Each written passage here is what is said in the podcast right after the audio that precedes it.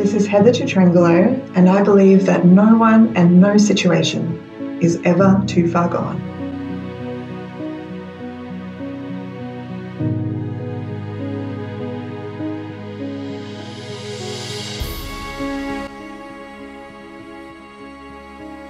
Well, hi everyone, and welcome back to Never Too Far Gone with Heather Tutrangelo. Here I am. Uh, or perhaps welcome for the first time. Maybe today's topic has sparked your interest. You thought you'd just plug in and hear a little bit about how to keep burning in a cold hearted system. This is one of the topics that I am the most passionate about sharing about uh, from my own experience and uh, different harsh environments that I have, I guess, managed to thrive and survive and uh, flourish in despite the conditions being hard and uh, the resources being few and the opposition being great. Perhaps you feel like you work in a system uh, that is that way at the moment, and maybe you have your moments where you feel like, I just, I don't know if I can keep going, or even if I can keep going. I feel like the flame inside of me that first lit when I decided to go into this profession or go into this kind of work feels like it is getting quashed, uh, feels put under a box, feels like it is flickering in the wind. So, I want to talk today about how we keep the fire burning and how do we keep the flame alive? How do we keep showing up in a difficult, under resourced, overpressured, dysfunctional, broken system and bring light and power and hope for change and for renewal? Well, today I was going to make this podcast kind of all about the four methods that I've developed for systemic renewal. And I was going to share some examples of them, but I'm going to hold off on that for now because I did put a little call out this week to say if you have any questions that you would like me to answer or speak to in the podcast, please shoot them through. And what I'm really looking forward to doing when we launch the Academy for Systemic Renewal next year is actually hosting some of these sessions live and creating an open house space for people to ask uh, questions and for us to have some live discussion as well as some guests. But for now, um, I felt that I really needed to respond to this question in this week's podcast because a friend of mine who is a renewalist, who is a person that has that kind of gifting, that desire, that drive to make uh, positive change happen from within systems and to rebuild what's broken, which I absolutely believe is a leadership calling, a leadership gifting, and a leadership style that many people have but have never been encouraged or nurtured in. Uh, she is one of those people, and she works in uh, the social work sector. And she reached out to me this week to say, I'm just feeling so discouraged. And we've all been there. We've all been there where we've had those moments where there's been a conversation or a meeting or an outcome at work where we have just felt like, you know, I can't take another hit. It's too hard nothing's ever going to change here. I feel compromised. And and we kind of have to metabolize those questions as we wrestle with them on the way home from work and and when we start, you know, looking up uh, other jobs we might apply for, which may or may not be the answer to the problem. But this friend of mine, she was sharing and, and she was saying that actually an entire program that she had built, which included funding, staffing, and facilities. A whole centre, in fact, had been closed down by subsequent management after she'd left. And that she'd felt as though, you know, uh, she'd kind of accepted this and let go, and that she'd she'd moved on into a different role now. And as you do, you relinquish control over what happens when other people succeed and, and step into the shoes that you were in. Uh, but she spoke about going and seeing uh, physically the actual center being closed down and everything that she'd worked so hard to build just not existing anymore. And the word she used to describe how that felt was heartbreaking. And isn't it just so heartbreaking when we pour ourselves into a project, a passion, a vision, and we give it everything we've got, and we even see it come to fruition to a large extent, and then quickly it's snuffed out, quickly the funding's removed, quickly a new manager decides we're not doing that anymore. And in seconds, you know, months or even years of work can be snuffed out. So when you work in the process of renewal, these really are the moments that make or break. How do we metabolize those experiences? How do we process and make meaning of them? And if we keep going, how do we keep burning so that we ourselves are not becoming cold or hardened or hard in our hearts?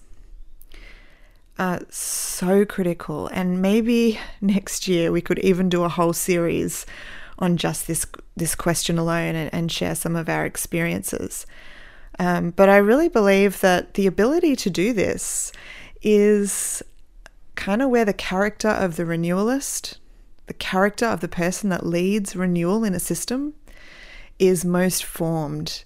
It is the crucible of suffering where the best work we will ever do gets kind of burned into our DNA and into our brains. And uh, we learn to see these awful, awful moments as golden opportunities.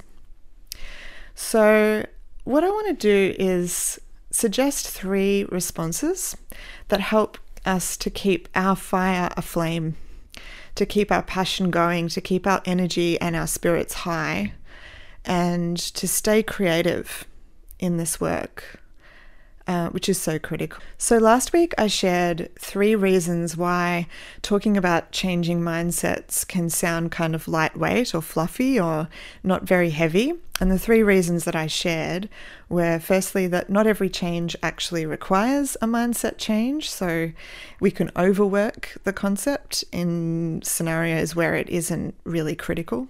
And it's not essential to every technical or innovative systems change that, that might bring positive uh, newness to the system.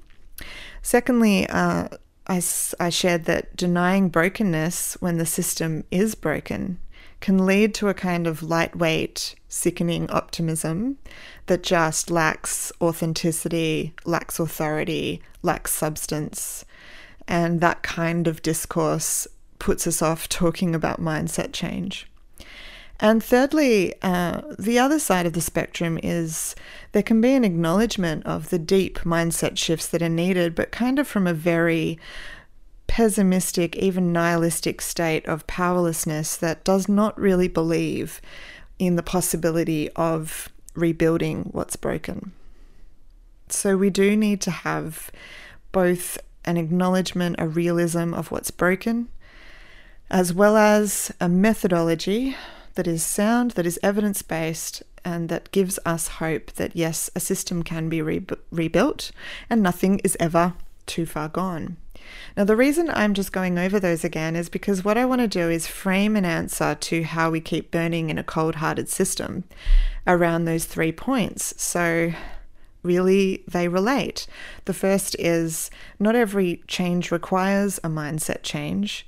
So it may be that whatever it is that you may have gone through that was your breaking point or your biggest disappointment in your leadership, um, the problem may not have been you, and a mindset shift from you may not be the immediate response that is needed for you to move forward because sometimes, and it is possible, sometimes the issue isn't you, sometimes the issue really is that something just very unfair or very disappointing has happened. Something that really should not have happened has taken place, and you haven't been in control or you haven't had power over that outcome. The second is about the denial of brokenness, the importance of acknowledging the brokenness that we experience along the way within ourselves and around us, and finding ways to give ourselves permission to really grieve healthily uh, so that we are really processing that disappointment in such a way that we don't carry it into the next experience. And the third was around how we use the disappointments and the setbacks as resources in the rebuilding work. So we repurpose them, which is really the heart of renewal, is not just to kind of dust ourselves off and keep going, but it's about how even the most difficult and painful experiences of our lives become rich resources that can be used to build a new narrative of hope, a renewed story. So uh, let me just work through those three with you and I'll share a little bit from my own journey. I've got a story in mind to share. But before I do that, um, how about we take a moment to just pause and breathe? So, where are the pain points for you today, or where are you experiencing the deepest absence of peace? And what question would you really like to bring to this session today? What would you really like to answer or gain a fresh perspective on today? Or what would you really like to heal?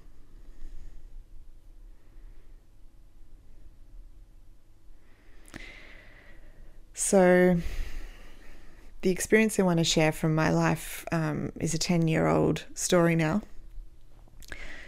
Uh, but it was a moment in my own career path that really was uh, one of the most discouraging moments that I'd experienced uh, to that point. And in some ways, on paper, it wasn't the hardest thing I'd ever been through. But in terms of the extent to which it set back my ability to feel energized and hopeful about my work, it was one of the hardest experiences. So, I was actually working in a support role at a school at the time, and one of the visions that I had uh, that I that I really wanted to bring uh, to the context of the school was that uh, it was an all girls school, and a lot of the girls that I that I was working with and getting to know um, while I was working as a school chaplain, they were really interested in wanting to explore and study uh, classical studies and literature, and also philosophy. So, you know, they really wanted to be able to do this with me in the classroom more and more and more. And so um, I brought this to the senior management and I suggested that instead of doing very bad comparative religion kind of classes, which are just becoming so inappropriate, out- outdated, and boring in a lot of our schools, um, that we, we do this kind of fresh, you know, bring a fresh angle to it and kind of offer students an elective where they could study classical studies. And my thinking was that the education system has just become a little bit too pragmatic to the point that everything's geared towards how our young people are going to be competitive in the market, contribute to the economy, and be able to, you know, be successful in their careers, make money to have a particular lifestyle and, and to sustain that lifestyle. And that kind of the art of just learning for the joy of learning is becoming lost. And so I wanted to create an opportunity for students to have an hour in the week where they could delve into rich literature, critical thought, rhetoric, analysis, and debate, and read some of the classical texts and interact with ancient philosophy. So, this was my vision. I put it to the senior management and they agreed to it, but they said that before that they could introduce that, I would need to do a teaching degree because I didn't have a teaching degree at the time. So, I did a teaching degree. I took two years to train. I did um, all the teaching rounds. If you've ever done that, you know how extremely taxing uh, it is to do that work. I did this at a time in my life when my child was, my daughter was very young, and it was a huge commitment to put the time and energy into teacher training that I did. Uh, I'm glad I did because I discovered that pedagogy is my absolute passion. And so that was my doorway into that, which I didn't know at the time. But I did the training. I spent two years building up my work in in this context and I developed the curriculum and I put it past got it approved by the senior management team. We put the subject up. And to cut a long story short at the final hour I had a meeting with one of the senior staff who told me that the subject would not be going ahead as in ever and this was at the end of a two year process of training and doing all of the work to bring this fresh experience as an option for students into the system. I discovered in that moment that I'd been lied to, that there was never a serious intention to allow this to go ahead, and the feeling of betrayal was very intense. I actually remember at the time the feeling that happened for me when I was sitting in the office and I received this news was very much like being knifed in the stomach. And I could almost visualize it or almost physically feel this knifing of betrayal, of trust, go into one of the deepest places in me and that after I had poured so much of myself into this vision, I found out it was a lie and it was never going to happen. So I'm at this moment of heartbreak. I'm at this moment of shock uh, to the point of almost feeling a sense of paralysis.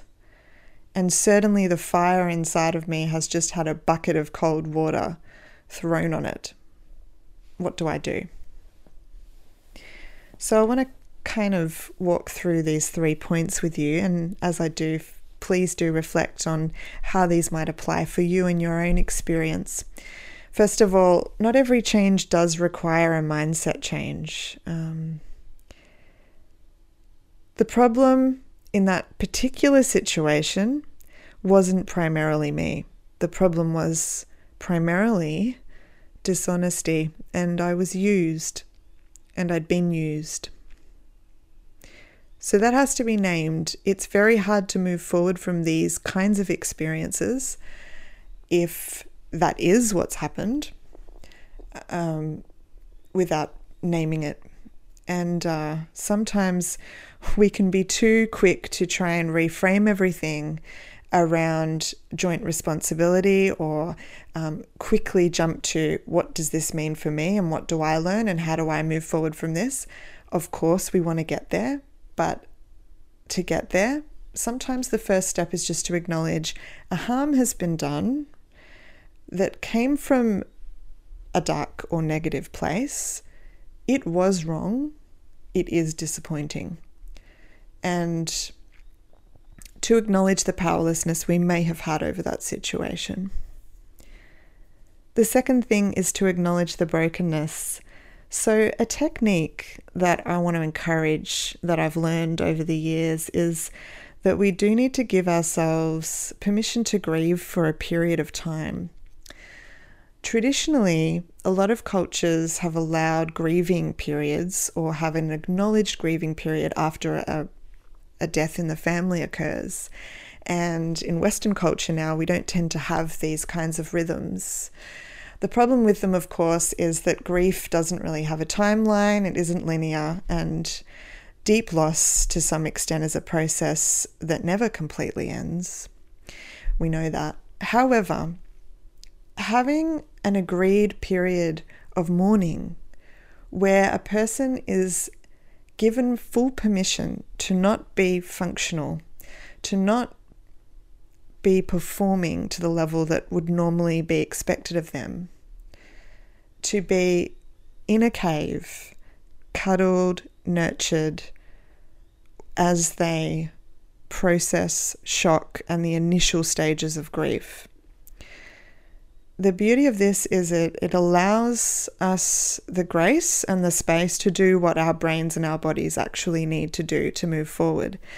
And when we experience a major loss or a major setback in our work, especially where we experience what feels like betrayal, we need time to metabolize and process that grief. And so one of the practices that I have is to give myself a bit of a time frame.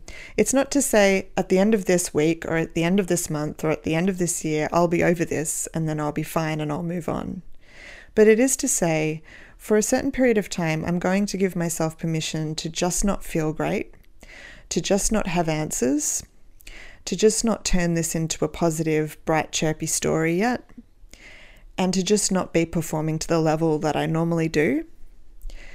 And I'm going to do things to care for myself and to give myself respite. And I'm going to give that a time frame, whatever that needs to be, whatever feels about right. And then after that, I'm still going to care for myself. I'm still going to give myself permission to feel sad, but I am going to say that particular period where that's the dominant priority has now come to an end and we're going to start to step into the next stage. So I give myself permission to grieve because acknowledging the brokenness is important. However, third point, we don't want to stay there and we don't want to camp out there forever, do we? Because the other half of renewal is all about believing that systems that are broken can be rebuilt and that nobody and no situation is ever too far gone. So, the third part is about beginning to reflect on how this disappointment or how this setback or how this wounding can now be actually not just accepted, but turned into a resource that is used in the rebuilding process moving forward. How is it going to become a part of the story, a part of the toolkit in a new way? How is it going to be used for good? And that's the ultimate renewal. For me, what I came to learn from the experience that I just described is that the approach that I was originally taking wasn't the best approach because even though the intention and the ideas were good, and even though I had buy in and interest from the student body, and even though if we'd run with the program I had in mind, I'm sure there would have been a lot of positive outcomes for students and we would have had a lot of fun and who knows, uh, it didn't happen. But what I learned was that it didn't really meet the culture where it was at enough and that I needed to find a way to bring this joy and love of learning, of ancient literature, of philosophy, of classical education into a more pragmatic format. And that eventually led me, long story short, to starting peace education programs and peace building internships with students, which I later ran uh, at a university. And that was where I found pragmatism, learning skills that may help students become more employable, um, that can be translated into real life action, and wedding that with deep roots in philosophical thought could kind of find a happy medium that met the culture and the needs of the education system and young people today more where they're at. So the disappointment turned into a learning and I was grateful in the end that this learning opportunity happened for me because it led me to a much more robust, uh, much more profound and meaningful and enjoyable kind of field of study that I otherwise uh, would never have entered into and experimented with. So the disappointment became a tool, became part of the story on the journey towards a more meaningful answer to the question. So, we've come to that point in the podcast where I want to really invite you now to move into a time of reflection to just think about your deepest question, your unanswered questions about perhaps your own career path, and perhaps you have questions about how long you can stay in the system you're in, or if you can, how are you're going to do that. what's that going to look like? So I have three questions uh, that I'll lead us through with a moment of pause for reflection. You can always pause the podcast entirely if you want to spend more time on each one. But as you think of the area for you where there is an absence of peace right now, uh, where there is unrest, uh, the first question is about mindset change and whether it's really required. So, if you were to call to mind a particular disappointment or a wounding that you are processing right now, is it calling forth a change in you?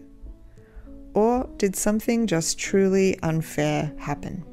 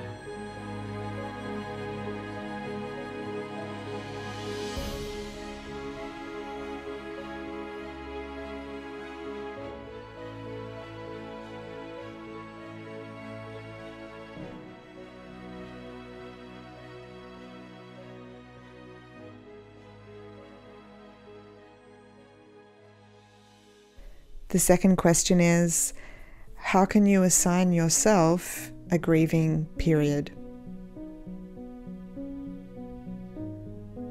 And what will the boundaries of this period look like for you?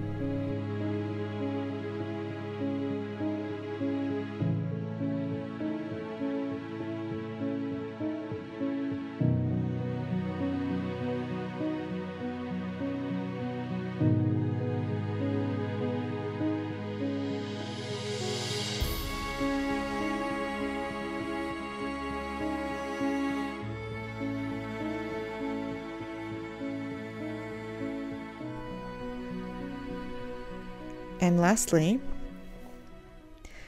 how can your disappointment be used purposefully in the rebuilding process?